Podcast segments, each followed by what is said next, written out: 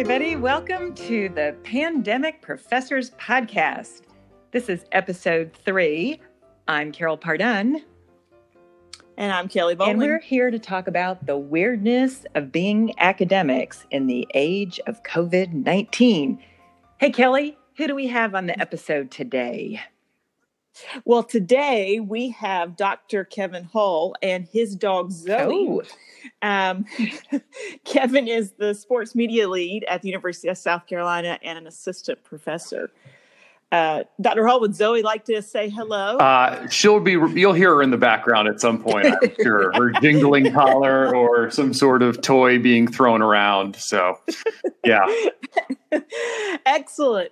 Well, she was actually my first question. So, you said that she has become a coronavirus celebrity. How did that happen? So she's already a bit of celebrity among my students in that, you know, when I teach uh, how to take a picture in my journalism class, the examples I use are all pictures of her.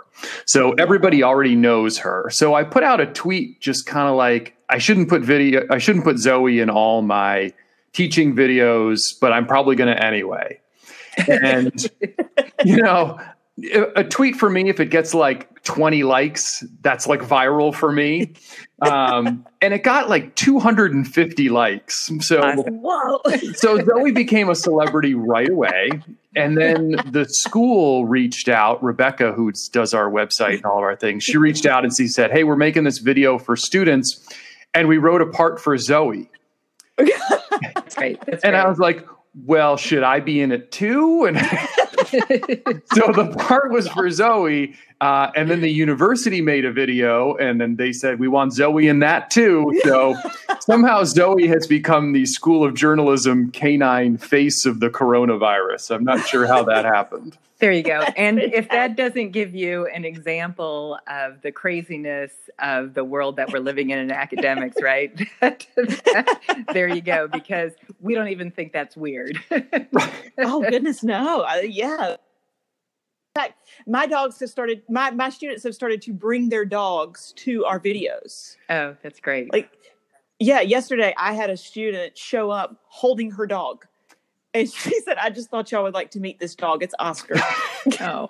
you know, I couldn't imagine starting to do these videos and not putting her in them. So, you know, it was just kind of natural for me to make the joke like, oh, she's going to be in a lot of them. And it turns out she has been in a lot of them. That's funny. Well, I don't have any pets, so all I can offer is um, when I was recording my podcast this morning for my account planning ca- class, we have a water leak at our beach house and so my husband decided that was the appropriate time to saw through the floor oh. so, so, i just i have saws in my podcast but no animals well somebody replied back to your tweet right and said um, that research has shown you have like animals and distractions in teaching videos, right? Yeah, yeah, he did. It was kind of a maybe read the room moment. I mean, I, I was kind of surprised. I mean, you know, maybe he's right, and there certainly someone has done research that that's accurate. But you know, my response was kind of like, yeah, but you know, these are not normal times, and you know, maybe throwing my dog in to demonstrate the 180 degree rule of video is you know, I think it's going to be okay. I don't think it's going to be something that's going to, you know, ruin the learning experience. 15 years from now, students are going to say, boy, that dog sure was distracting. That's right. Yeah. I've wondered if the um, wine bottles and wine glasses sort of disturb the um, some of the Zoom meetings, if that's an issue. right. You know, there's yeah. so many other issues in the world. I think my right. you know, nine pound dog showing up for, you know, a minute in one video a week is probably going to be okay. There you go. Yeah, so I started actually following other professors that are putting their dogs in videos because now everybody's talking about it. And there's a chemistry professor who has a dog in Canada who has a dog named Bunsen that is the cutest dog ever. And Bunsen is also a coronavirus celebrity. Okay. Um, all the students love Bunsen. All the other dogs on Twitter are tweeting to Bunsen. I mean, it's it's the most adorable thing I've ever seen. Yeah, that might have to be an, um, an upcoming episode, right? right. Um, okay, so speaking specifically of academia, so Dr. Hull, you um, teach sports journalism, and I've also seen some more fun tweets um, coming out of your sports journalism class. So, am I correct? You have them live tweeting game number two of the 1991 NBA Finals. yeah, that's right. You know, it's funny, you know, going online, somewhat worried about it, but I thought, you know, I've taught online before, I can make this work. And it was kind of all the other stuff that I was be- suddenly became a lot more worried about. You know, I was like, well, I'll just do my sports journalism class and they can just watch a game and write about that game that's on TV. And then some games got canceled and then more games and then everything. right. uh, so suddenly my, you know, live tweet and game recap assignment had no games for them to do that for. You know, they were supposed to go to a Gamecock game. That was the original assignment. Obviously, that was out. Um, and so I just kind of searched YouTube looking for games that I could find that also had the post game press conference somewhere so that they could watch the entire game and then have the post game press conference and then write about the game like they were at the game and then at the post game press conference. And the game I found was, like you said, the 1991 NBA Finals, game number two, uh, which is one of the Michael Jordan games. So, you know, I have these students who are born in like the year 2000 watching a game from 1991. Um, and several of them wrote and they said, Boy, you know, I've only heard about Michael Jordan, but to watch a whole game of his, it was really neat. And that made me feel really old. Yeah. Um, but, you know, it turned out to be okay. I mean, obviously, it's not the same. It's not the exact ideal thing, but we made it work. And, you know, I think the students, for the most part, had some fun with it yeah, the tweets that I saw look like they have fun. And I mean, obviously, nobody live tweeted it in 1991. Right. Yeah. It's so probably the first time that game's ever been live tweeted. And it was live tweeted by 20 different people. That's funny. Did you get um, responses from people around the country not for that. Well, I think some of the the students did, you know, because I, I told them, I said, look, your first tweet might want to be some sort of disclaimer so that all your friends yeah. don't think you've lost your mind in the middle of this. You know, like all of a sudden they're, you know, when they were at going to a Gamecock game, it kind of makes sense. Like, hey, I'm in sports journalism. I'm at the softball game. Follow along. Not, hey, I'm live tweeting a game that's almost, you know, from 1991. So yeah. I thought, you know, their first tweet might want to be hey, this is what's happening, uh, and then getting into the live tweet. So I think they've gotten a lot of responses of, hey, this is kind of cool. Um, you know, gosh, I wish I was in this class. And, you know, some people asking, which game is this? And that's actually yeah. turns out to be uh, a pretty famous game and a pretty famous shot of Michael Jordan. So yeah, um, yeah. that part of it was kind of neat too. Yeah, very cool. That is awesome. Um, how else have you adjusted your classes? I mean, I can assume, right, for broadcast journalism classes, you had a lot more, you know, video assignments, live assignments. What else have you had to do? Yeah, you know, the the video part of it, we've just kind of had to change a little bit. You know, the the face to face part of it, especially the video for my journalism class. That's pretty much everything we do after spring break. Yeah. Uh, and you know we didn't come back from spring break. So i've had to make some changes some lessons we've changed a little bit. Um, you know they have to learn how to frame up an interview for video. And so i had them either do a 10 second interview with a family member or somebody who they're with uh, take a still picture or draw a picture if you're by yourself you know draw what it should look like. So i had a couple stick figure drawings and i had a couple very annoyed looking brothers and sisters who clearly did not want to be a part of this and did not want to help. Um, some people had some fun with it. They dressed up. And so they had those today. And then, uh, you know, sequence shooting they have to do now. And I had them do a PowerPoint. So instead of editing it all together, they just took a bunch of pictures and they're putting them into a PowerPoint. You know, the hardest part for me, I thought, was, you know, the technology isn't equal. You know, not everybody has a fancy phone, not everybody has a laptop not everybody's a laptop, period, um, let yeah. alone, you know, a really good laptop. So, you know, there was some, you know, Adobe made their Premiere software available, but, you know, gosh, not everybody has a computer that can do Adobe as well as you would need. And, you know, I don't want to crash anybody's computer and they're already stressed out enough. I don't need to put technology worries on the top of it. So I just tried to make it something that everybody could do without any problems. So that's why as I said, look, if you're by yourself, just draw a picture. Um, yeah. Because I know some students who are alone and some students who are with their families and could recruit little brothers and sisters. So, yeah. You know, do you, do you have a sense on how many of your students are alone? That's something um, I haven't seen a lot of conversation about, but I'm curious. Our mm-hmm. students, um, you know, just sort of in general, how many of them are off by themselves? So I have 50 in my journalism class, and I would say at least five of them are alone. Yeah. Um, you know, and some, you know, one wrote me and said, you know, she had kind of self quarantined because she wasn't feeling well. Um, you know, it turned out she was fine, but she had kind of made that decision. It was just her and her dog. Um, you know, I have others who have told me, you know, I, so one of the things that I did do that I thought was really helpful was I sent a survey before we started, you know, kind of in the middle of spring break, just kind of asking a bunch of questions like, how are you doing? And you know what do you have access to? Do you have a phone that can take pictures? Are you around other people? And that kind of helped me develop um, develop some of the assignments and then i did have a lot of people who said you know i'm sitting by myself here so if there's a video assignment i don't know how i'm going to do it and so that kind of helped me come up with the idea of well you can draw a picture or take a picture of yourself um, because yeah, there are a lot of students who I think are just sitting in an apartment alone. Yeah, wow. yeah. Wow, I hadn't thought about that. Yeah, yeah, I hadn't either. Yeah. So, do you think this is going to change your class in the future? Do you think you'll change any assignments? You know, there's one thing I, I've utilized the class discussion board on Blackboard quite a bit in both my sports journalism and my reporting class, just kind of as like a kind of a check in, make sure you're doing the work, make sure you're around, um, and kind of make sure that you're getting this. You know, in the face to face class, I don't do that. Um, because you know you can just kind of ask them and they'll participate. But it's been neat to hear from everyone. You know, in a face to face class, you know, like I said, I have 50, and there's probably 10 to 15 who participate regularly, and you know, a couple others who participate occasionally, and some who never say a word. But through this, I've been able to hear from everyone. And I've really liked that.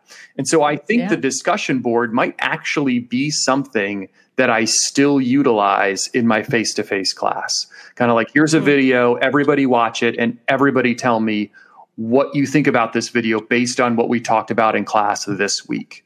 That way I kind of know, hey, everybody in the class is getting it, or there's a couple students who just aren't getting it still.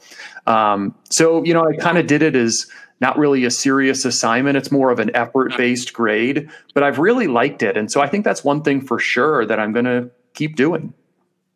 Yeah. Yeah, it's interesting to think about. Um, so you're saying it's working now, and so we sort of project like, oh, this is something I could bring to my face-to-face classroom. It'll be interesting on whether or not that holds true, or if what, once we get back to face-to-face, people are like, I don't want to do that, right? I can just talk to you. So you know, it'll be, it will be interesting to see as we hopefully go back to um, actually seeing human beings. right. Yeah. no, I would hate for them to see it and think well, it's just kind of busy work. You know, right. for now, if they're, I think the one thing I'll say for the students, at least the ones in my class, I think they get it. Like they understand that this isn't ideal, and the professors at least how they've responded to me. We're doing the best we can here to kind of make this work. Um, right. And so for you know something like the discussion board, you know they've done for the most part done a really good job of saying what they think of the video and you know mentioning things that I've taught them in these YouTube videos that I've put online. But you're right, that's a good that's a very good point, Carol. You know, kind of like when we get back, at it's gonna be like, oh, I got to do this dumb discussion board. That's um, right. Or, yeah. you know, I don't want to do any technology at all. right. Yeah. yeah. They, they may never want to go on Blackboard ever again after all this. I, and, you know, I can't say that I would um, fault them for that. Right. right. You know, if I never saw Zoom again, I would not be sad. Yeah, yeah a month ago, I'd never heard of Zoom, and now I'm ready for it exactly. to go away. yeah, now it's a verb. Yeah. yeah. Oh, that's insane. Uh, but you know, you're not, you don't just teach sports journalism, you're also a massive sports fan. So, do you think this, you know, global pandemic is going to change sports? You know, how we consume sports, how we engage with sports, any of that? I think it could change sports journalism a lot. You know, one of the big things, and there's been a lot of talk about this before sports shut down, was the idea of, you know, the locker rooms for a lot of these places are open you know, when the game ends, journalists, you know, 20, 30 journalists all file into the locker room. And one of the first things before all the games got canceled were these leagues were said, we're going to close off locker room access so that there's less people in there. Um, and I think that could be one of those things where we come back and that locker room access is not there anymore. Um, and that would be you know that would be a big loss for the world of sports journalism because you know that's where you get access to the athletes and it's a little more informal as opposed to them sitting up on a podium with you know 20 cameras all around. You know those those kind of one-on-one conversations that lead to cool stories or that lead to kind of background information. You know that all happens in the locker room and if that access goes away I think there's a big part of sports journalism and kind of how the fans are able to hear more about these athletes that could be in real jeopardy. Yeah, it's a good oh, point. So, yeah, I hadn't even thought about that. That's very interesting. Yeah. Um, I was thinking about it more that people could cover a game without actually being there. Oh yeah, I, I mean that's all. That's already the case. I mean, I have talked about that to my sports journalism students just this past week. I mean, you can be, you could write for the Carolina Panthers and live anywhere in the United States and never go to a Carolina Panthers game. I mean, you could watch the game on TV. There's post game interviews and podium stuff that's all on their website. You can get statistics from any number of places. You can just be a fan and know how to break down a game. I mean, you could be a fan of literally any team anywhere and do a probably pretty successful blog on that team. Um, yeah. And so I think, you know, that's not necessarily new, but maybe it's something where more people are going to recognize that fact now. Yeah. Yeah. Yeah. Boy, I don't know whether I like that idea or not. Um, so, hey, Kevin, um, so you're a prolific teacher. Um, you've won all sorts of teaching awards, and students love you and they beg to get into your classes and blah, blah, blah, blah, blah. Um, and, no, no, keep going. That's fine. yeah, that's right. That's great. But you also do a tremendous amount of research. Um, how's that going for you in this pandemic? Well, uh, we you know we had our big AEJMC deadline, which is our big conference that you know in the world of journalism academics we're supposed to go to, um, and I had two papers in a team of four for both, thankfully, that were kind of well on their way before all this mm-hmm. happened. I had already gathered all my data and already interviewed all my sportscasters, um, so I was able to get both of those papers done. Um, but I haven't done much else since. You know, I, have agreed to write a textbook, and I've done zero seconds of work on that textbook since spring break. Oh, wow. um, and I, you know, honestly, I'm not sure when I'm going to get back to it. And you know, there's part of me that's like, gosh, do I reach out to the editor and let them know? Um, but you know, I've got kind of deadlines as to when I'm supposed to send them chapters and you know, one of those is coming up and I'm probably not going to have a whole lot to send them. And, you know, I'm, I'm hoping they'll be understanding, but, you know, just, it's hard to focus on all this stuff. It's hard to kind of think about doing anything else when taking this class and turning this whole class into an online thing with, you know, a week's notice is taking up a lot of time. That's for sure. Yeah. Well, your publishers might not care that much right now. Um, the publisher of my book um, has furloughed all 400 of its employees. Oh, oh wow. So there's, um, you know, we were talking about whether or not to do a second edition and a supplementary text to go with the textbook because it's, you know, it's been fairly successful. Um, yeah, there's no one communicating with me right now. wow. Well, I had not thought of that. I guess it might be worth sending an email. yeah, that's a good point. yeah. Wow, that's insane. So, are you working? Are you so, working on with Kelly on anything? Not right. No, I wanted to let her finish her dissertation, but now that she's done, I, am recruiting her back. You know, let her let her finish that, and now she's she's back on my co-author list for sure. Awesome. yeah, it was crazy. I had papers that I was not planning to submit to AEJ, but then when they extended the deadline, I thought, you know, well, why not? Um, and I think I ended up submitting four uh, by April the 9th. Yeah. Um, after defending, between defending my dissertation and April the 9th. Um, so it was kind of a crazy few weeks, but um, I think AEJ had a record number of submissions. Oh, did year. they? I had not heard that. Yeah. Yeah, they did. Um, or at least more than last year. It was somewhere around 1600. Um, which was more than they had at Toronto. Um, but you know there were travel issues to and from Toronto. Yeah, I, I, wonder how so, much uh, allowing the extended abstracts helped too. You know, I'd be yeah. curious how many of those submissions were full papers and how many of them were the extended abstracts that they allowed to be submitted for the first time. I think ever. Um, so I think that makes a big difference. But I can tell you, had that deadline not been extended, I'm I certainly would not have gotten two papers in. No way. Yeah. Yeah. Yeah, no, I wouldn't have either. But so I'm co-research chair for the Commission on the Status of Women, and um, I went through the numbers today, and as we were sort of sorting through and trying to figure out who to assign reviewers for, and um, there weren't that many extended abstracts. Some sections had five or seven extended abstracts. So the majority okay. are full papers. Yeah, hmm. that's yeah. impressive. Yeah. Yeah, I was impressed too. But I mean, it was a very, it was a similar situation with me. So I was working on a paper um, with another student, and we thought this will never make the March 31st deadline. And then they extended it and offered the extended abstract. And we thought, okay, well, let's go extended abstract. Um, but it was a minimum of 1,500 words, and you had to have preliminary findings.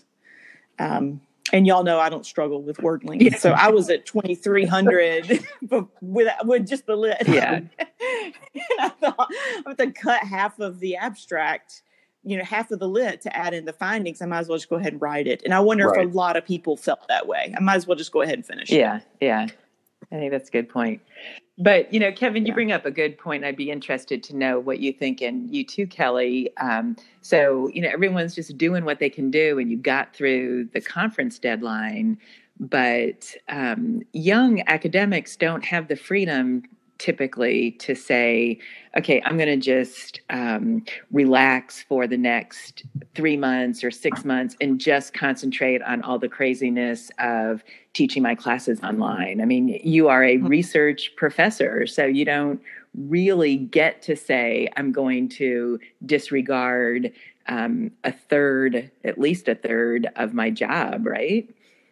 Oh yeah, no, for sure. I, I think had I not, you know, submitted my tenure packet, you know, back in August, I think this this month would have been a lot more stressful for sure because I would I certainly would have thought two papers is not enough for AJMC. I need to submit things to journals. I have all these different things that I'm working on that I need to keep working on. You know, the fact that I was kind of in that in between session um, as far as the tenure process goes, I think was a huge break for me to kind yeah. of have a breath, frankly, and be able to say, just get this stuff done and then you'll be okay. Yeah. Um, I, I, can't imagine being second year or something like that. Yeah. Yeah. Hmm. Yeah. And Kelly, you're always productive. So I'm guessing this is not, you know, you just rearrange your yourself and move move on, right? I mean, ha, has your research um, sort of life change? I mean, I know it's weird for you because you just defended your dissertation a couple of weeks ago, and so that's a milestone. Um, but you put that milestone against, you know, whether we want to call coronavirus a milestone or a millstone, I guess we could call it. right. Um, yeah. yeah. on you know sort of how you're negotiating um, all of that yeah no i mean i guess the um i love interesting things to research. And so, you know, for example, you know, another colleague at South Carolina sent me an email yesterday with a video of the latest um, uh, briefing on coronavirus from the president, where he was talking over one of the female journalists that she was asking him a question. And apparently that's happened a lot. Yes. And so, you know, they were just sharing that video. Can you believe this? Look at this. And my first immediate thought was, wow, how often has he done that? I need to I need to look at that. Where can I get my hands on these videos? Where is this transcribed somewhere? Like that was the first thing I thought of is wouldn't that be a fun thing to research? Is he talking more over the female journalist than the male journalist? And I that's not even I wouldn't even call that a hypothesis. That's got to be a dead giveaway. Um, but you know, I see things like that and I think that would be a fun thing to look at.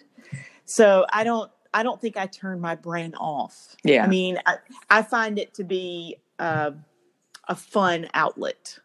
You know, something to take my mind off of the day to day, if that makes sense. Yeah, totally. I think another thing that's somewhat, you know, difficult is for some people, you know, what you research is kind of on hold. And I'm one of those. You know, I yeah. research sports and the sports media. You know, there's only so many how did X respond to the coronavirus? How did basketball? How did ESPN? How did baseball? You know, once those right. five or six papers are written, you know, we're kind of at a stopping point. Um, mm, and so some of it might be I'm on hold because I'm on hold, like you know, not yeah. not necessarily my fault.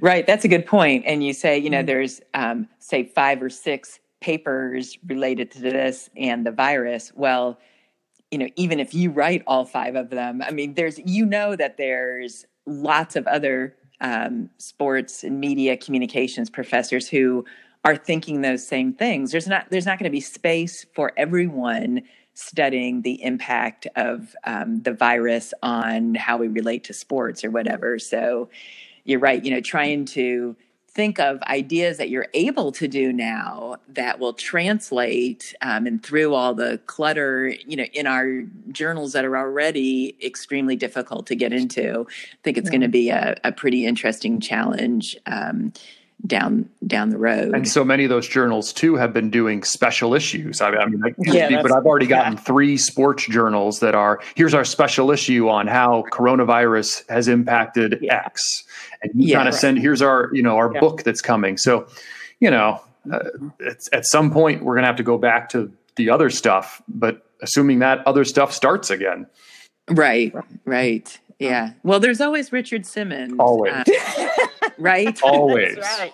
So there's always how, Richard Simmons. He's you know being missed. That's right. But not so missing. tell our millions of viewers um, the kinds of research that the two of you do related to things like Richard Simmons.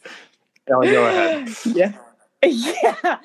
No, that's what I would say is it's um you know I come up with what can sometimes be described random topics.